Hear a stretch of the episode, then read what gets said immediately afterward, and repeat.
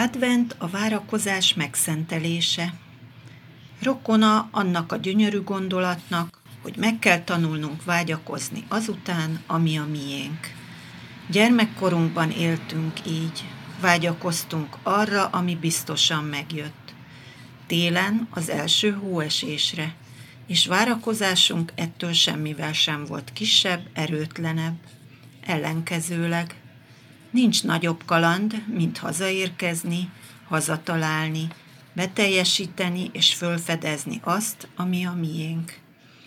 És nincs gyengébb és jogosabb birtoklás se, mint szeretnünk azt, akit szeretünk, és aki szeret minket. Csak a szeretetben, csak az ismerősben születhet valódi meglepetés. Lehetséges vége érhetetlenül várakoznunk és megérkeznünk, szakadatlanul hazatalálnunk. Minden egyéb kaland, minden egyéb megismerés és minden egyéb várakozás véges és kérdéses. Így értem azt, hogy a karácsony a szeretet és advent a várakozás megszentelése. Az a gyerek, aki az első hóesésre vár, jól várakozik, s már várakozása is felér egy hosszú-hosszú hóeséssel. Az, aki hazakészül, már készülődésében otthon van.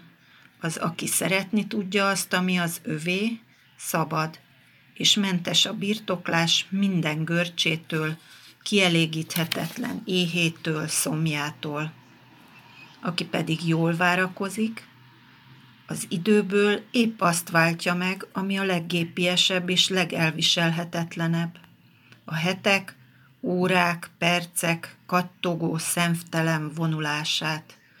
Aki valóban tud várni, abban megszületik az a mélységes türelem, amely szépségében és jelentésében semmivel sem kevesebb annál, amire vár. Pilinszki János